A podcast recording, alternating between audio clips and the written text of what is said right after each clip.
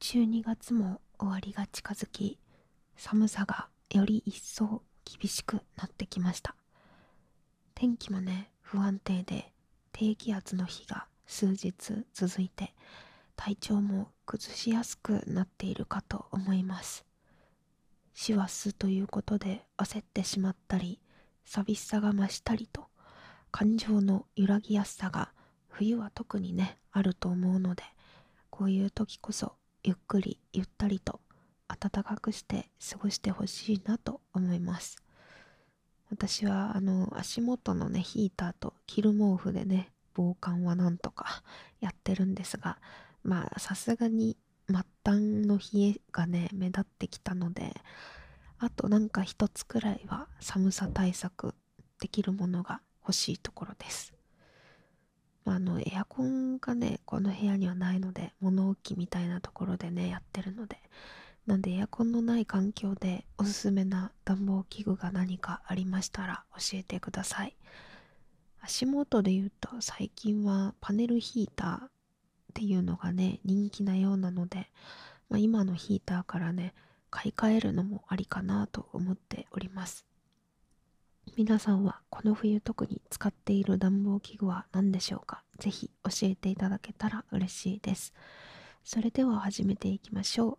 弓山文乃のよもやま話。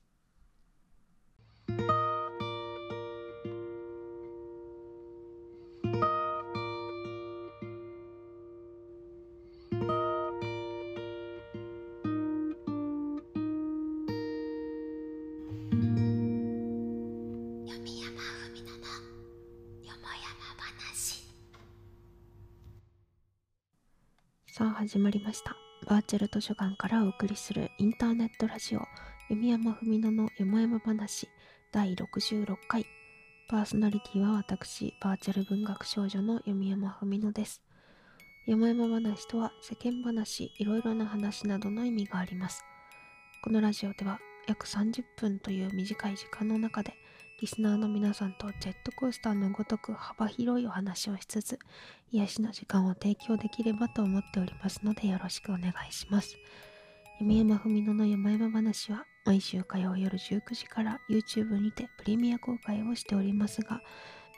その後 Spotify 等の各種ポッドキャストでも配信されますのでぜひチェックよろしくお願いいたします。また私の独断ではありますが気に入ったお便りにはノベルティとしてデジタルチェキ画像をプレゼントさせていただきますので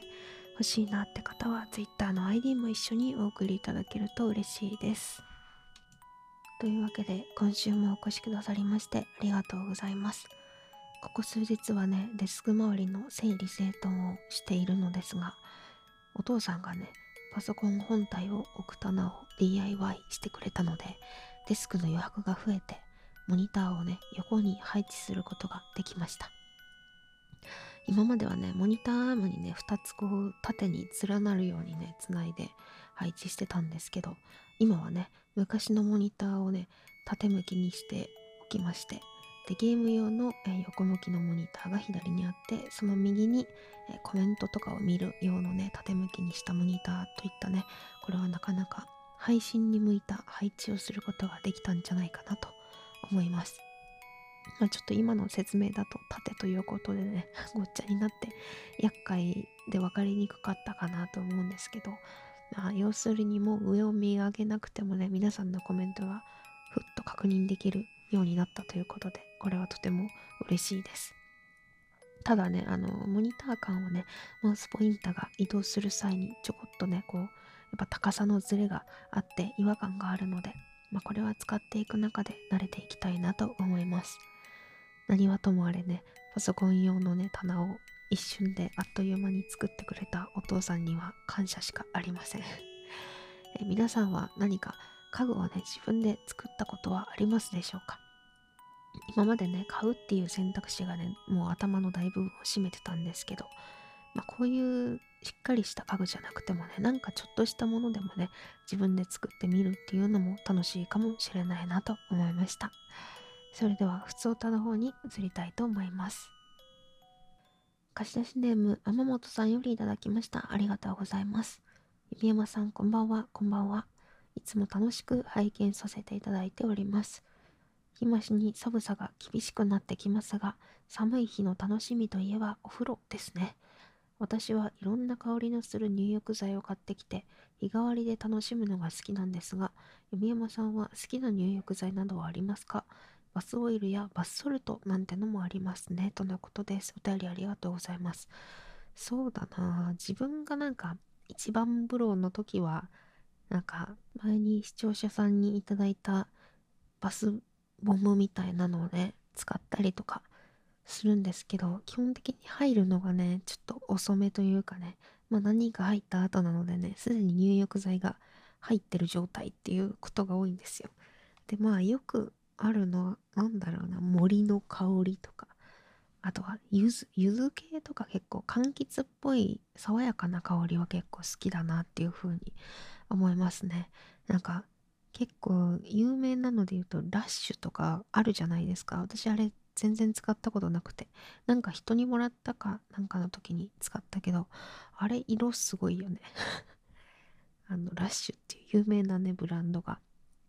あるんですけど、あそこのなんかバスボムは種類がめちゃめちゃ豊富だし、なんか結構環境とかにも配慮してるブランドなのかなみたいな感じがありました。あと、私が作りましたみたいな 記載も載ってるみたいなイメージがあってね、なかなかユニークなブランドだなと思ったんですけど、ああいうのはね、なんか特別感があっていいですよね。あと私、バスオイルとかバスソルトとかは全然使ったことなくて、でもなんか使ってたらおしゃれな気分になりそう。特に塩とかっていうのは、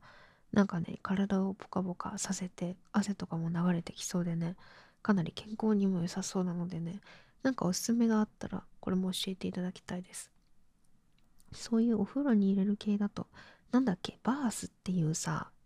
タブレットみたいなやつあるじゃないですか。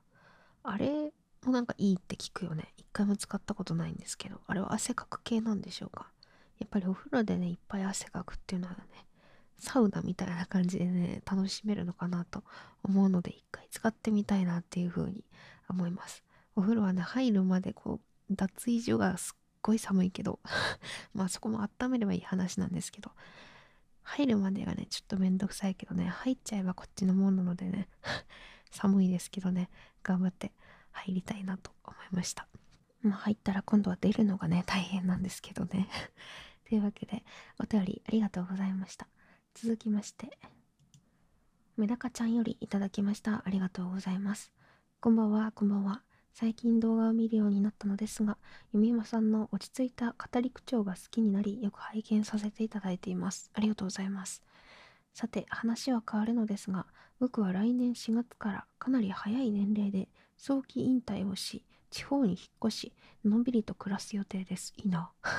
いいなとか言っちゃった。時間があるので、引っ越し先で文化人類学の見地から、え、地域の文化や風土をもとに電気、伝承を研究研究しようかと思っています。すごい。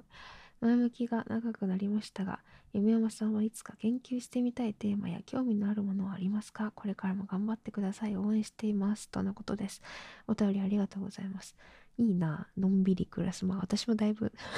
のんびり暮らしてますけどね。えー、テーマ、研究か。なんか、一時期、こう、心理みたいなのに興味があったことがあって、なんか、えー、心理師っていうのがあるんだ、ぐらいでね、まあ止まってしまったんですけど。なんでそういう人間の、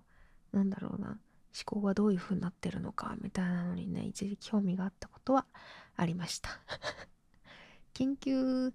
いいななんかそういう好きなものをとことん追求するのはめちゃめちゃ楽しそうだなと思う家にある本はね今 これあのおふざけなんですけど幽霊学と魔術学っていうあの本がありまして これはなんか図鑑じゃないけど仕掛け絵本みたいな感じで、まあ、絵本でもないんですけどなんだろう、こう、ちょっと大人がワクワクするようなね ぶっとい本がありまして、なんかおふざけチックだけど、そういうのをあえて真面目に研究してみるっていうのもね、なんか楽しそうだなと思いました。だって魔法使いたいじゃないですか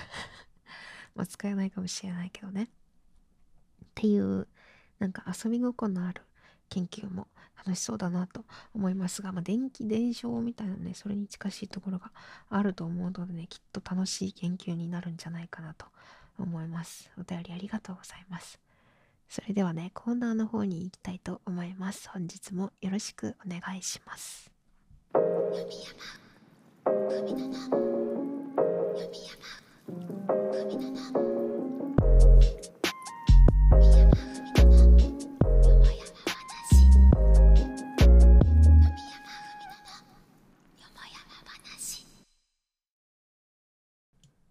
まずはこちらのコーナーに参りたいと思います。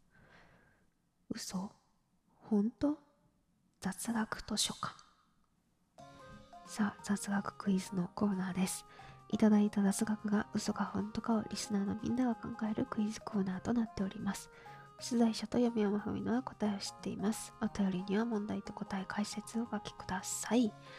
貸し出しネームきまりさんよりいただきました。ありがとうございます。闇山さん、本の虫さん、こんばんは、こんばんは。僕の高校時代の友人で、とても電車が好きな人がいまして、その友人から聞いた雑学を思い出しました。それでは参ります。問題。皆さんが普段何気なく乗っている電車、車両の端に、モハやクハと書かれたプレートがあるのを見たことはありますか？これはカタカナでね、モハくはと書かれているそうです。地方の電車の方が目にしやすいかもしれません。さて、このカタカナの意味ご存知でしょうか実は、モハというのは、モとハそれぞれに意味があり、モはモーター付き車両、ハは等級を表しています。等級はイ、ロ、ハの順で数えられ、ハは3等車になります。では、ここで問題。くはのくの意味は、くっついているである。くはのくの意味は、くっついているである。さあ、これは嘘？本当？シンキングタイムスタート？えー、私なんか確かに書いてあるの見たことある気はするけど、確かに意味は全然考えたことなかったな。モハ。モはモーター付き車両。ハは等級。で、クハのク。くっついている。ああ、まあでも電車ってね、こう連結とかしますから、くっついたり離れたりしますけどね。その意味のくっついているのくなんでしょうか。さあ皆さん、嘘ほんと。いやー、どっちなんだろうな、これ。いや、なんか嘘っぽい感じもしますけど、でも引っ掛けかもしれないっていう、すごい今微妙な すごく絶妙な問題ですね、これは。さあ、それでは答えの方に行きたいと思います。正解は、本当、本当みたいです。諸説あるみたいですが、くは他の車両にくっついている車両ということから、そういう意味を持っているらしいです。当時、この話を聞いて、ちょっと可愛いなって思ったのを思い出しました。いろんな雑学がありますね。とのことです。お便りありがとうございます。すごくくっついているのくらしいですね。えー、なんかちょっと 安易ですね そういう決め方だったんだか、も、もでモーター付きならなんとなくわかるけど、くっついているなんですね。全然なんか深い意味だったり、なんか言葉が単語が関係してると思いきや普通に動詞 くっついてるのく。確かに可愛い響きですね。さあ皆さん正解できたでしょうか？これはちょっとね引っ掛けっぽい感じもあってすごく難しかったんじゃないかなと思いますが電車にね詳しい方であればお答えできたんじゃないかなと思います。いやいい問題でした。えー、この他にも、えー、嘘か本とかギリギリちょうどいい雑学クイズお待ちしております。読山文乃のよもやま話お便り係までお便りお待ちしております。嘘本当雑学図書館のコーナーでした。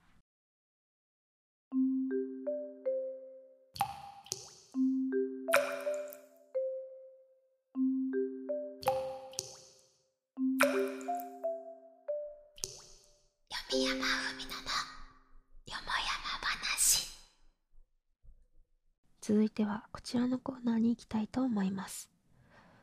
推薦図書。さあ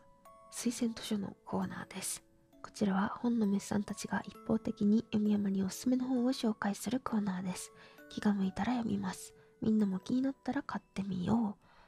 貸し出しネームゴーヤンさんよりいただきました。ありがとうございます。弓山文乃さんこんばんは。こんばんは。以前の配信でダンスについていっぱい語っていたのが印象的でしたのでダンス漫画を1本推薦させていただきます。今回推薦するのはコーヒー先生のワンダンスという漫画です。喫音症でうまく喋れないゆえに周りに合わせてしまうカボ君と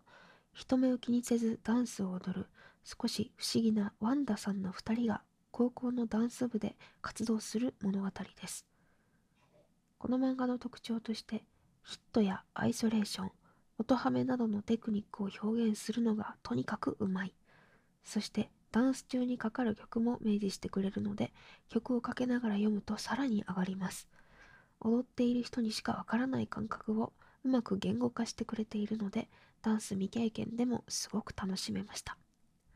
ポッピンヒップホップハウスブレイクなどいろいろなダンスジャンルが出てきますし部活でのチームダンスからダンスバトルまで物語の幅もかなり広いです。作者のコーヒー先生が実際にダンスしている動画も上がっているのでよければ見てみてください。ワンダンスマジでおすすめですとのことです。お便りありがとうございます。ダンス漫画か。そういえばダンス漫画は読んだことなかったな。なんかスポーツ漫画。えっ、ー、とバドミントンとかのね漫画は読んだことあったんですけどダンス漫画は読んだことなかったからこれはちょっとね、あの、他の漫画とは違った感じで楽しめそうです。そして、えっ、ー、と、曲もね、ダンス中にかかる曲、これは、じゃあもうある曲のことが書いてあるのか、それをかけながら読むっていう、これはなかなか新しい体験をすることができるんじゃないでしょうか。面白そうですね。そしてね、ダンス未経験でも楽しめる上に、いろんなダンスジャンルが出てくるので、経験者の目線から見ても楽しめる漫画になってるんじゃないかなと思います。私昔ね、ヒップホップとね、あと、ハウスちょこっとだけ、もう触れるだけ触れてぐらいに は習ってたことが実はあるんですけど、楽しいんですよね。まあもともとニコニコ動画とか見てて、あの、踊ってみたジャンルがあのめめちゃめちゃ再生激アツだった時にねよく踊ってみた見てなんか真似したりとかして遊んでたんで、まあ、その流れでねダンス教室行ってみたりとかしたんですけどまあ陽キャが多いというか あなんか住む世界違う感じのみたいな 人が多くてねすごいちょっとビビりながらもねでも踊るのは楽しいのでねすごく楽しく習っていたことを今思い出しました。結構ね、本当にいろんなジャンルがありまして、ロボットダンスのようなものもあれば、こうね、ブレイクみたいな、こう、頭でぐるぐる回るとかもあれば、本当に多種多様ジャンルがありますので、意外となんか、陽キャじゃなくても楽しめる ものもいっぱいあると思うのでね、まあ、体を動かすのは楽しいですし、なんだろうな、なんか運動神経のいらないタイプのね、ダンスも個人的にはあると思ってて、もう私自身そんなに運動神経がいいわけじゃないので、分かっていただけるかなと思うんですけど、そうだから、なんだろう、身体的な能力がすごくなくても、体を動かして音楽に乗ってっていうだけでね、めちゃめちゃ楽しいので、まあ、ダンスになかなか触れる機会のね、少なかった方もいらっしゃると思いますが、ぜひね、あの、漫画から入るっていうのもいいかなと思いますので、気になったらこちらのワンダンス読んでみていただきたいなと思います。いや、これはなかなか面白そうな漫画ですね。お便りありがとうございます。えー、この他にもおすすめしたい本がございましたら、弓山文乃のよもやま話、お便り係までお便りお待ちしております。推薦図書のコーナーでした。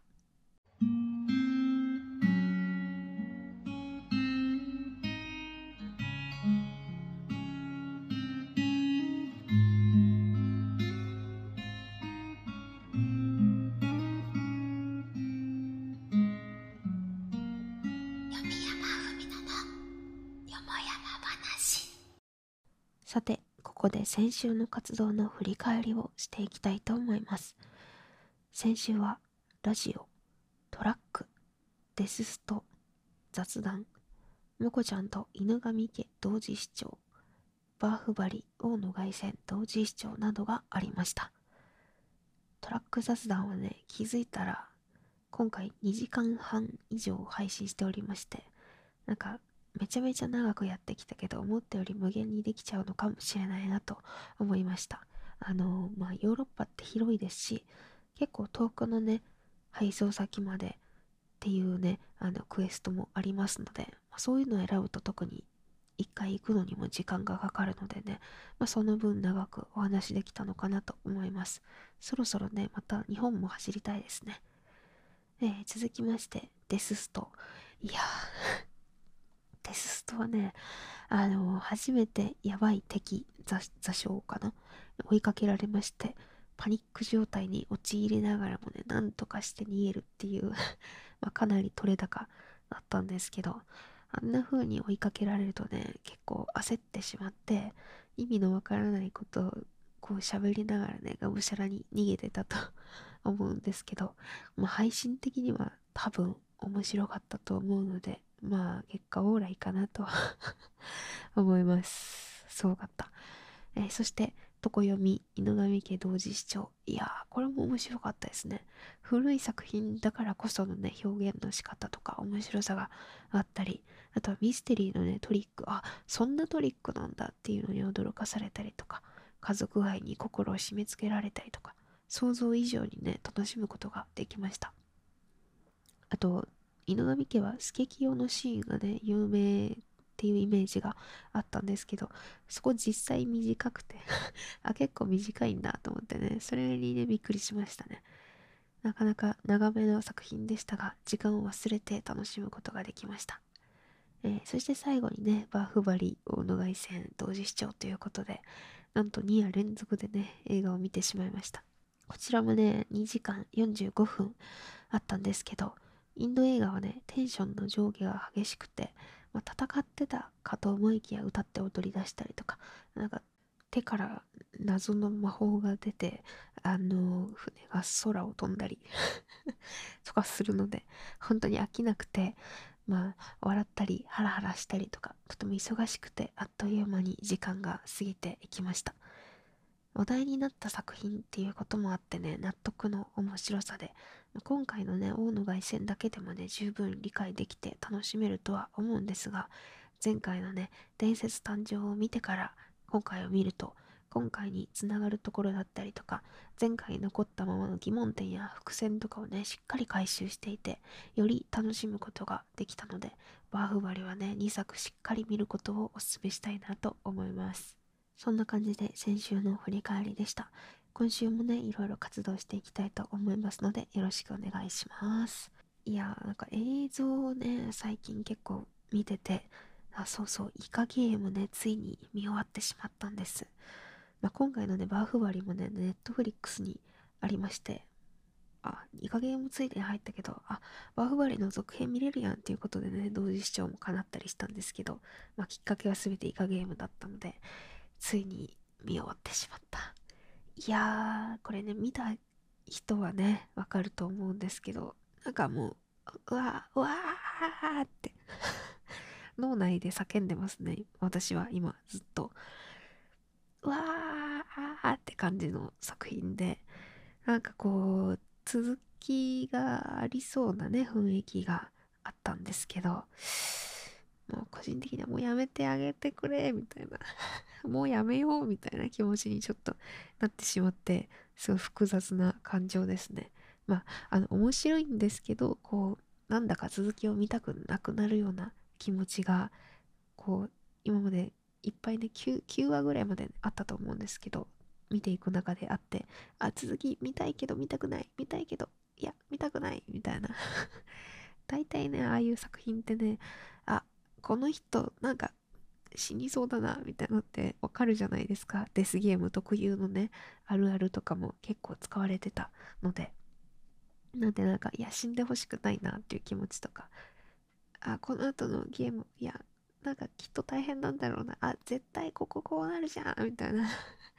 そういうのはこう予想できてね、複雑な気持ちを抱えながら見てたんですけど、いや、話題になったってだけあって、あれもめちゃめちゃ面白かったですね。なんかあの都会ではイカゲームの展示とかもされてる東京の方かな？秋葉だったかどこだったか忘れちゃったんですけどなんか展示もやってるみたいなのでねちょっと見に行きたいなと思ったんですけどまあ都会なので諦めました。個人的にめちゃめちゃおすすめしたいですねイカゲーム。まだ見てない人がいたら。あのー、ぜひネットフリックスに すごい私も回し物みたいになってしまったんですけど。入ることをお勧めしたいなと思います。デスゲームが好きな人は。でもこれ、なんかこういう冬の寒い、寂しい時期に見るよりは、もうちょっと元気な時期に見た方がいいかもしれません。やっぱ、しんどい話はね、しんどい時に見ると、そのまま気分が下がってしまうので、元気な時に見ることをお勧めします。今週はかなりね、こんな感じで映像を見ていた1週間だったんですけど、なんか次はね、皆さんに結構おすすめしていただいてたストレンジャーシングスあたりをね、見ようかなと思いますので、またその映像の感想とかもね、言えたらいいなと思います。他にもネットフリックスでおすすめあったら教えてください。多分無限におすすめされると思うんでね、あの無限に見ようと思うと一生ネットフリックスあの解約できない もう沼にはまってしまったような気がします。いやでもやっぱいろいろ見るのはね、楽しいなと思ったんでね、今後とも空いた時間にいろんな作品を見ていきたいなと思いました。さて、そうこうしているうちにそろそろお別れの時間となりました。今週も最後までお付き合いいただきましてありがとうございました。感想は、ハッシュタグ、読み読むふみののよもよも話や YouTube のコメント等にてお待ちしております。それではまた次回のラジオでお会いしましょう。お相手はバーチャル図書館の文学少女こと弓山文乃がお送りいたしました。それではまた来週。ちょっと鼻詰まってて聞き取れなかったらごめんなさい。バイバーイ。